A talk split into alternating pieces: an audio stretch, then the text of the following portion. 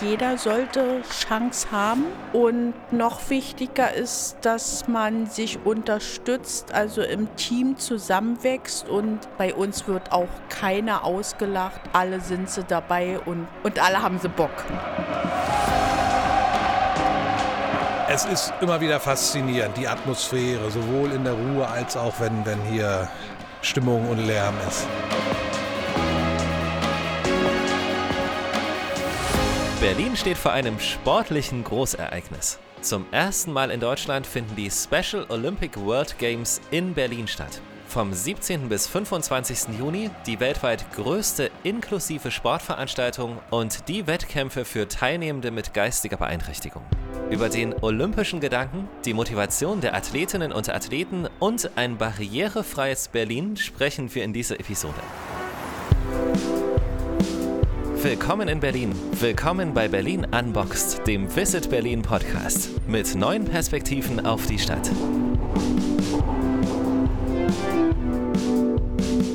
Dazu sind wir zum einen im Olympiastadion, dem Ort für die Eröffnungsveranstaltung, und sprechen zudem mit zwei erfahrenen Olympiathleten, die diese großartige Erfahrung selbst schon machen durften. 2019 in Abu Dhabi. Ja, das war im Persischen Golf. Da waren auch die Weltspiele. Das war irrsinnig schön, aber auch mega salzig, das Wasser. Außerdem treffen wir den Hausherrn des Olympiastadions Berlin sozusagen, der uns wirklich jede Tür aufgemacht hat. Ganz großes Dankeschön nochmal. Ja, das ist einer von über 1200 Räumen, die es im Olympiastadion Berlin gibt. Und die Aufwärmhalle hier ist unterirdisch, was viele nicht wissen, wo Sportlerinnen und Sportler die Möglichkeit haben, sich vor den Wettkämpfen dann, ja, wie es der Name schon sagt, nochmal aufzuwärmen. Unsere Gäste sind Claudia Göbel, Freiwasserschwimmerin, und Silvio Wünsche, ebenfalls Schwimmer und beide zudem Athleten. Athletensprecher, Timo Rohwedder, der Geschäftsführer der Olympiastadion Berlin GmbH. Von und für Visit Berlin dabei sind Katrin und Josephine und ich bin Michael. Euch viel Freude mit dieser Episode Berlin Unboxed. Wir befinden uns hier gerade im äußeren Umlauf des Olympiastadions Berlins und äh, bewegen uns jetzt oder gehen jetzt zum Marathonplateau. Auf dem Marathonplateau finden Sie zum einen die olympische Flamme und äh, an den Wänden dort angebracht sind alle Sieger der Olympischen Spiele 1936. Okay. Also hier steht, ich will fast sagen, mitten auf dem Gelände die olympische Glocke. Können Sie noch mal sagen, was es mit dieser auf sich hat? Ja, die olympische Glocke, die Sie hier sehen, das ist die Originalglocke, die sich ursprünglich auf dem sogenannten Glockenturm äh, an der Tribüne auf Maifeld befunden hat. Und die ist in den letzten Kriegstagen, ähm, ja, als der Glockenturm zum Teilen zerstört wurde, ist sie zu Boden gefallen und man hat sie seinerzeit zunächst im Boden vergraben, um sie zu schützen vor Metallräubern, will ich mal sagen. Und als man den Glockenturm saniert und wieder aufgebaut hat äh, in den 50er Jahren, ist äh, die Glocke wiedergefunden worden und man hat sie jetzt hier aufgestellt, ja, zur Erinnerung. Ähm, aber wir nutzen es bewusst auch, um eben hier gerade bei Schulklassen, die uns besuchen, bei jungen Menschen, ähm, dann Aufklärungsarbeit zu leisten, politische Bildung, äh, dort einen Beitrag zu leisten. Insofern ist die Glocke da ein Teil. Was sehr lohnenswert ist, was wir definitiv jedem empfehlen. Also das ist ja nicht nur für Schulklassen das Angebot, glaube ich, oder? Das ist ja auch für Erwachsene, für alle. Nein, wir haben ein ganzjähriges Besucherprogramm. Viele äh, wissen gar nicht, dass äh, ja, das Olympiastadion von bis zu 300.000 Menschen im Rahmen von Führungen und Besichtigungen genutzt wird. Das sind nicht nur Schulklassen, das sind Touristen aus dem In- und Ausland, das sind Sportvereine, das sind, äh, ich sage mal ganz so salopp, Bustouren, Kegelgruppen und dergleichen. Ja.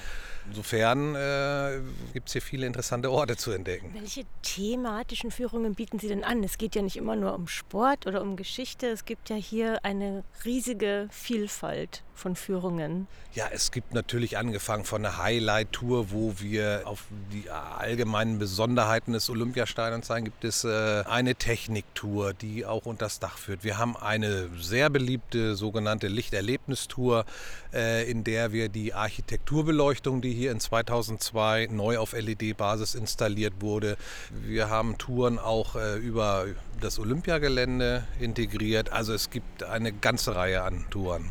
Uns interessieren jetzt natürlich die Olympischen Spiele und wir stehen ja hier auch an einem ganz besonderen Ort, an dem die ganzen Sieger der Olympischen Spiele 1936 gelistet sind auf einer Seite. Ist es auch Teil der, der Touren, dieser Teil der Geschichte? Ja, ein weiterer Teil ist natürlich der sportliche und geschichtliche Aspekt in, in den Führungen, äh, wo wir dann auch mit den Gästen auch hierhin an diesen Ort gehen, wo sie eben die olympischen Sieger ja, dann einmal betrachten können, zumindest die Namen oder die Länder, die die einzelnen Wettbewerber dann gewonnen haben.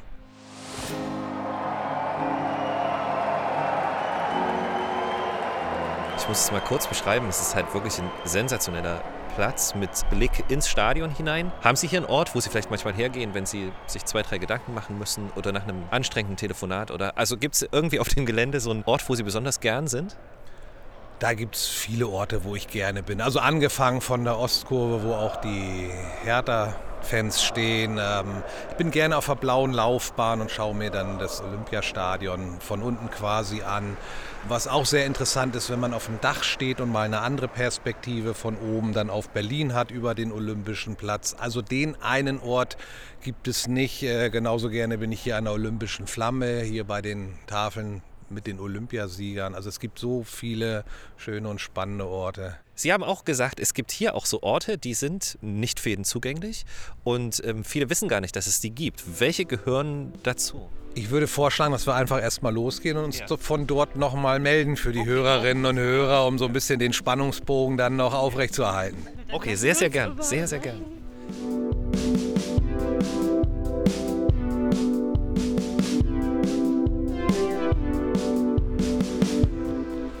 Also so wie es klingt, ist es hier, es klingt erstmal nach einem großen Treppenhaus. Und es geht unter das Olympiastadion auf dem Weg zur Inside Warm-Up Area, also die Aufwärmhalle quasi ist es hier. Äh, ja, das ist einer von über 1200 Räumen, die es im Olympiastadion Berlin gibt. Und die Aufwärmhalle hier ist unterirdisch, was viele nicht wissen, wo Sportlerinnen und Sportler die Möglichkeit haben, sich vor den Wettkämpfen dann, ja, wie es der Name schon sagt, nochmal aufzuwärmen. Können wir da rein? Ne, selbstverständlich. Okay, cool.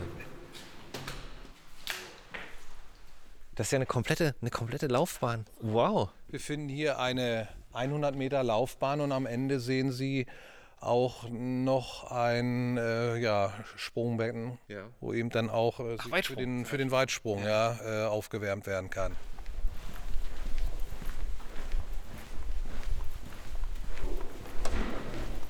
Sagen Sie es kurz nochmal, wo wir genau sind? Ja, wir sind hier in der Umkleidekabine von Hertha BSC an den Heimspieltagen hier bei uns im Olympiastadion Berlin. Hier ziehen sich also wirklich die Spieler um, bereiten sich aufs Spiel vor, bekommen dann die letzten ja, Aufgaben und Instruktionen vom Trainer. Also das, ja, Wissen ist die denn, Kabine. Wissen Sie denn, wer in welchem Cubicle sitzt? An welcher kleinen Kabine? Also ich habe es nicht auswendig gelernt, aber ich weiß, dass jeder Spieler hier so seinen festen Platz hat, ja. äh, um sich dann entsprechend vorzubereiten. Cooler Raum. Also wirklich, der macht gerade, der hat so einen entspannten Eindruck irgendwie, der Raum. Obwohl hier bestimmt sehr aufregende Momente stattfinden. Absolut. Also können Sie sich natürlich vorstellen, dass wir als Stadionbetreiber hier am Spieltag dann hier, hier nicht zugegen sind. Aber ja. hier werden dann ja die Siege gefeiert oder in der Halbzeit wird dann sicherlich auch mal eine Ansprache kommen, wenn sich der genau. Trainer von Hertha BSC möglicherweise noch mehr von der Mannschaft wünscht und erwartet. Danke, dass wir hier sein können mal, neben Siegeswillen ist auch Berliner Schnauze wichtig. Ja. Ach, die Werte, genau, sind da oben alle festgehalten. Genau. Hier darf auch nicht jeder langlaufen. Ach doch, die Leute von der Führung bestimmt auch. cool. Also durch den, durch den Tunnel, nein, Sie haben das schönere Wort gehabt. Wie heißt dieser, dieser kurze Bereich hier unten nochmal? Wir sind aus der Mixzone, in der sich die Mannschaften zum Spiel treffen, rausgegangen, hier die Treppe hoch in den Innenraum und stehen jetzt hier an der berühmten blauen Laufbahn im Olympiastadion Berlin. Toll. Ich muss das trotzdem mal kurz wirken lassen, weil das, das ist so ein Perspektivwechsel. Ich meine, dort kann man noch sitzen, das kann man, oder beziehungsweise hier, den Blick kennt der ein oder andere, direkt wer hier sitzt im Stadion als Zuschauer oder Zuschauerin. Aber hier unten, das ist so eigenartig, dass sich das trotzdem nochmal so anders anfühlt hier. Das ist cool. Waren Sie schon mal alleine im Stadion? Oder ist das de facto nicht möglich? Immer ist irgendwo jemand? Oder sind Sie schon mal hier alleine rumgelaufen. Ja, also dass man ganz alleine im Stadion ist, das werden Sie nicht erleben. Vielleicht mal hier im Innenraum, wenn jetzt gerade hier keine Arbeiten stattfinden. Aber so mal so einen kleinen Moment alleine, den, den gibt es und gab es schon. Und ich finde es immer wieder fantastisch, entweder in den frühen Morgenstunden, wenn Sie sich mal hier auf die Tribüne setzen und dann auch keine Aufbauarbeiten sind, wie ruhig ist es und wie das Olympiastadion dann wirkt, als auch mal abends, gerade im Sommer, wenn hier so, so langsam über dem Marathonplateau und dann hinter den Tribünen die Sonne dann verschwindet und ein Sonnenuntergang ist. Und natürlich bei Großveranstaltungen, da sind sie aber nicht alleine, sondern wenn sie hier beim ausverkauften Hertha-Spiel oder bei einem Konzert sind. Es ist immer wieder faszinierend, die Atmosphäre, sowohl in der Ruhe als auch wenn, wenn hier Stimmung und Lärm ist.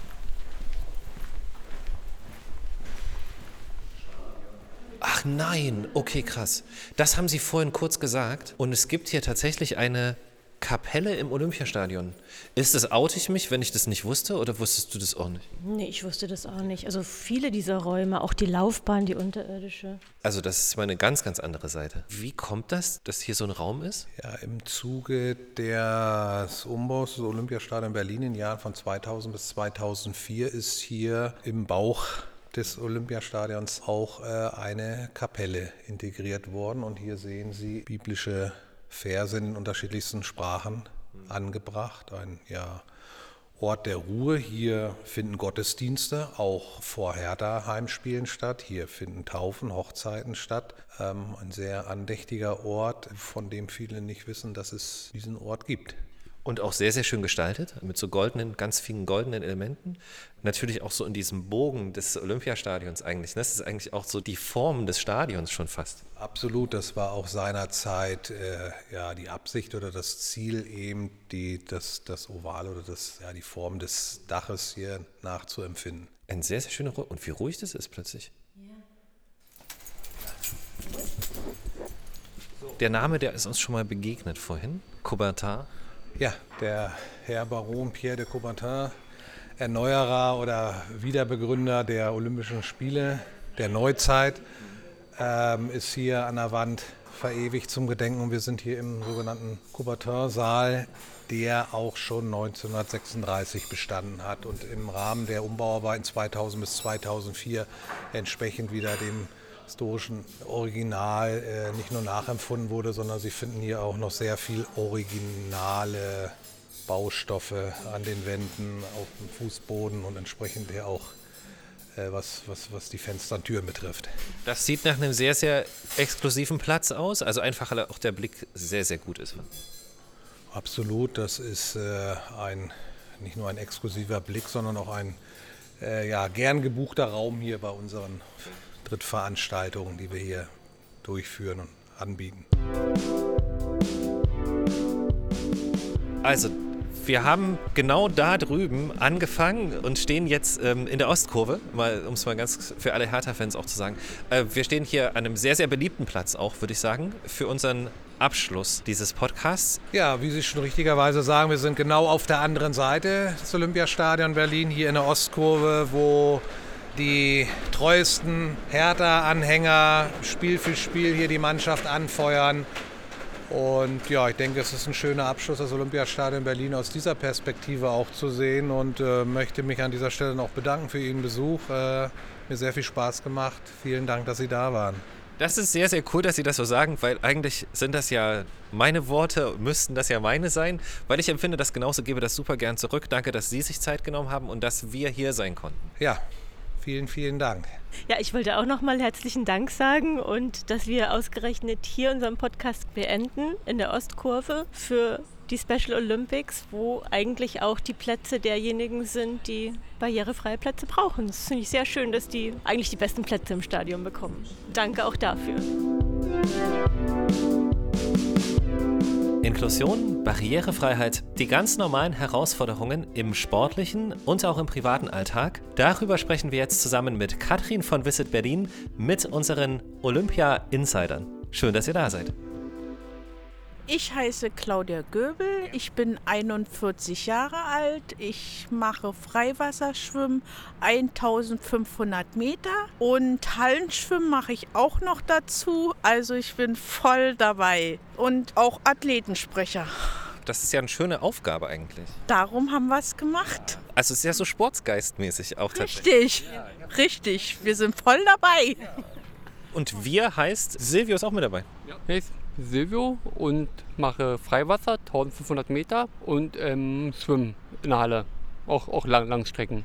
Große Strecken. Okay, ähm, wir kommen nachher nochmal drauf, was ihr, also von dir weiß ich zum Beispiel tatsächlich, dass du ja auch noch andere Aufgaben hast, also so außerhalb des Sports. Ich bin jetzt bei, also jetzt mache ich zurzeit noch Praktikum bei der Firma Reuss. Ja, das ist so eine Schokoladenfabrik und das macht Spaß. Das, das meine ich ja, genau. So. Ah, ja, ja. Ach, meine Arbeit. Ja, das, genau das meinte ich. Ach Sorry, so, sorry. Weil was anderes hieß ja halt, dass ich andere Sport mache. Nee, nee, nee, so außer Sport halt. Achso, naja, ich arbeite auch im Kindergarten als Erzieherhelfer und wir sind ein Kita-Laden, kein Kindergarten. Wir haben eine gemischte Gruppe, man mag halt helfen, halt spielen. Tja, ich werde halt für Spielen und Basteln und Home bezahlt. Ja, macht doch Spaß, ist schön, ja.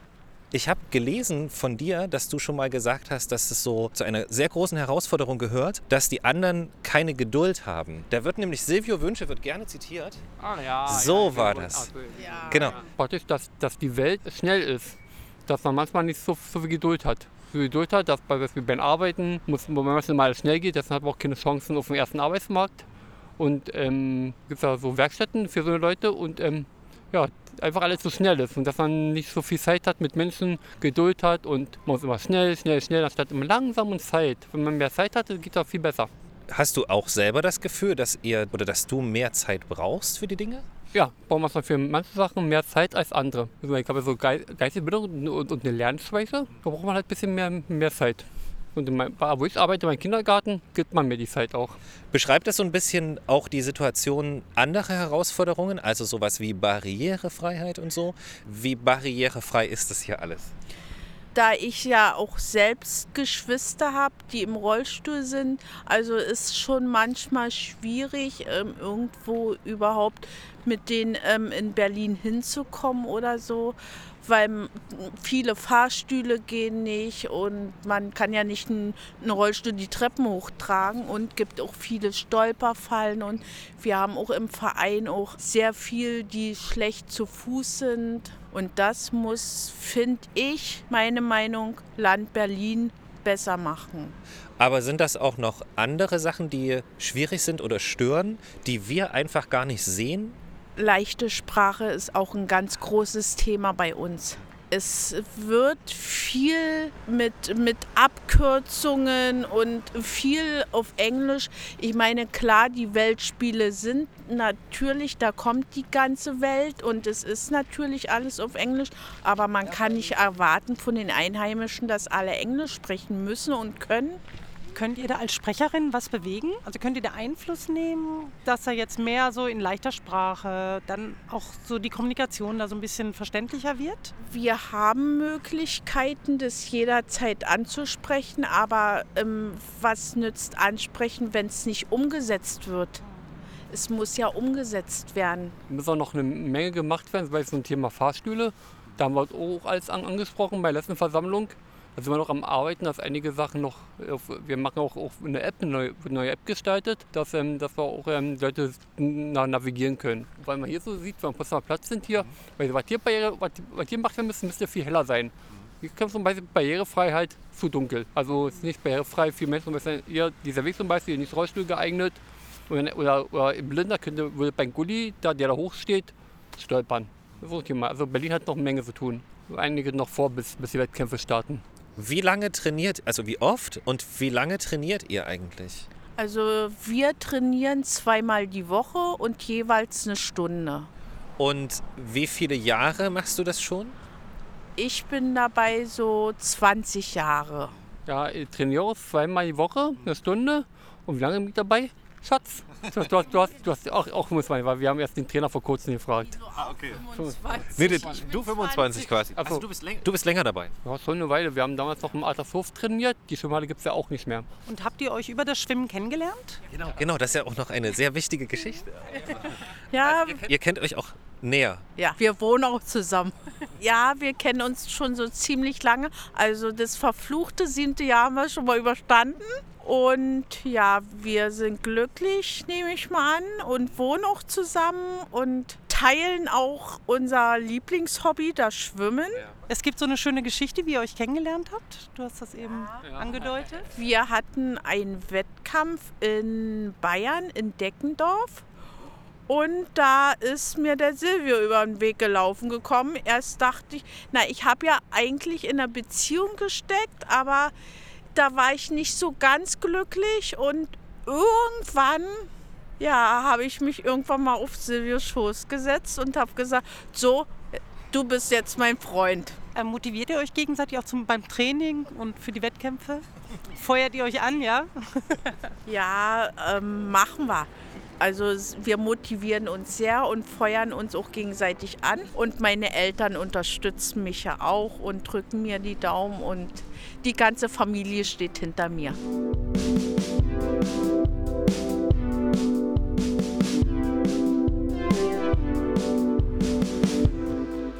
Ihr beiden habt jetzt schon Erfahrung. Wie qualifiziert man sich für so einen großen Wettkampf wie die Special Olympic World Games? Ja, gute Frage. Also wichtig ist, regelmäßig beim Training sein, konzentriert auch mitmachen und man muss schon mindestens an drei, vier Wettkämpfen mindestens teilnehmen, dass man sich qualifiziert. Und ansonsten einfach nur gute Laune, Spaß haben und ab die Post. Darf ich was sagen? Weil mir, mir fällt gerade was ein, was, was der Silvio vorhin gesagt hat. Das fand ich nämlich total schön. Das eine ist ja, ich qualifiziere mich für die Spiele und das andere ist dieses total faire, jeder ist mal dran. Also auch wenn ich mich super gut qualifiziert habe und ich bin ein mega Sportler, kann es trotzdem sein, dass man jemand anderem mal die Chance gibt. Das ist auch ganz wichtig. Jeder sollte Chance haben. Und noch wichtiger ist, dass man sich unterstützt, also im Team zusammenwächst und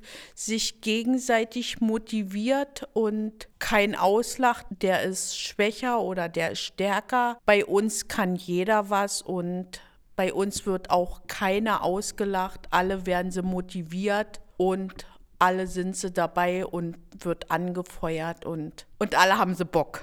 Kannst du uns noch mal einen äh, Überblick geben, welche Sportarten bei den Special Olympics alle ausgetragen werden? Also zumindest weiß ich, es gibt Fußball, es gibt Kanuten, es gibt ähm, Hallenschwimmer, Freiwasserschwimmer und Radsport. Also wir haben reichlich, also wir haben mindestens 26 Sportarten. Und es macht unheimlich Spaß. Also wir zusammenfassen, haben wir Reiten, Bowling, Radfahren, Schwimmen. Ich glaube sogar, wir haben, wir, wir haben Golf, Fußball, Tischtennis, Bowling und noch ein, ein paar, auch ein paar andere fällt mir gerade nicht ein. Ich habe gerade versucht hier zu suchen, aber habe nicht mehr gefunden. Ähm, wie ist das bei den Wettkämpfen? Treten Männer und Frauen gemeinsam bei den Wettkämpfen an? Wird es getrennt? Ähm, es gibt ja, es wird getrennt. Es kann ja keine Frau bei den Männern mitzählen, weil das die Männer haben ja da meistens, wie mein Mann, der ist ja schön lang, da kann ich ja nicht ähm, da mitgewertet werden. Aber ich bin auch schon bei der Männerstaffel mitgeschwommen und es gibt auch eine Mischstaffel, aber das ist eher selten. Ähm, könnt ihr uns den Unterschied zwischen Paralympics und den Special Olympics erklären? Weil das ist, glaube ich, eine Frage, die häufig auftaucht. Ähm, Paralympics ist was für Körperbeeinträchtigte und Special Olympics ist was für geistig Beeinträchtigte. Und es wird auch gerne verwechselt. Aber ich nehme mal an, die verwechseln das deswegen, weil Paralympics wird mehr berichtet als über Special Olympics. Und das finde ich wiederum sehr schade. Genauso wie über Fußball mehr berichtet wird als über Schwimmen. Und das finde ich eben halt so schade. Es gibt ja auch noch andere Sportarten und ich finde auch die haben eine Chance, auch mehr rauszukommen aus sich. Ist ja nicht nur Schwimmen, das sind ja auch noch viele andere Sportarten. Mehr Aufmerksamkeit ist natürlich ein schönes Ziel. Was habt ihr ganz persönlich noch so für sportliche Ziele auch? Wir haben auf jeden Fall das Ziel, weiter motiviert zu sein, gesund zu bleiben und weiter am Start zu bleiben, weil es einfach großen Spaß macht und und wie gesagt, Special Olympics ist eine große Familie und der Zusammenhalt ist super und die Trainer sind super und ja, ist einfach eine bombastische Stimmung. Erstens noch, noch weiter Training und weiter Wettkämpfe zu machen und ähm, als Athletensprecher mehr bei, bei der Barrieren abzubauen und Special Olympics bekannter zu machen. Jetzt ist er noch nicht so bekannt, aber berühmt, dass es berühmter wird. Vielen, vielen Dank. Es war unglaublich informativ und äh, sehr unterhaltsam mit euch. Vielen Dank. Ja. Dankeschön. Ja, schön. Hat Spaß gemacht und immer wieder gerne. Die Special Olympic World Games, Wettkämpfe, bei denen nicht automatisch die Besten teilnehmen, sondern wirklich jeder und jeder die Chance hat, dabei zu sein. Ein unglaublich schönes Prinzip. Nochmal vielen Dank an unsere Gäste und noch mehr Infos dazu direkt hier in den Shownotes unseres Podcasts. Danke fürs Zuhören. Berlin Unboxed, der Visit Berlin Podcast. Auf Spotify, Google Podcast, Apple Podcast oder dieser. Folgt uns auf Instagram, Facebook oder YouTube und entdeckt Berlin mit der About Berlin App, dem digitalen Stadtführer für Berlin-Geschichte. Alle Infos auch auf visitberlin.de.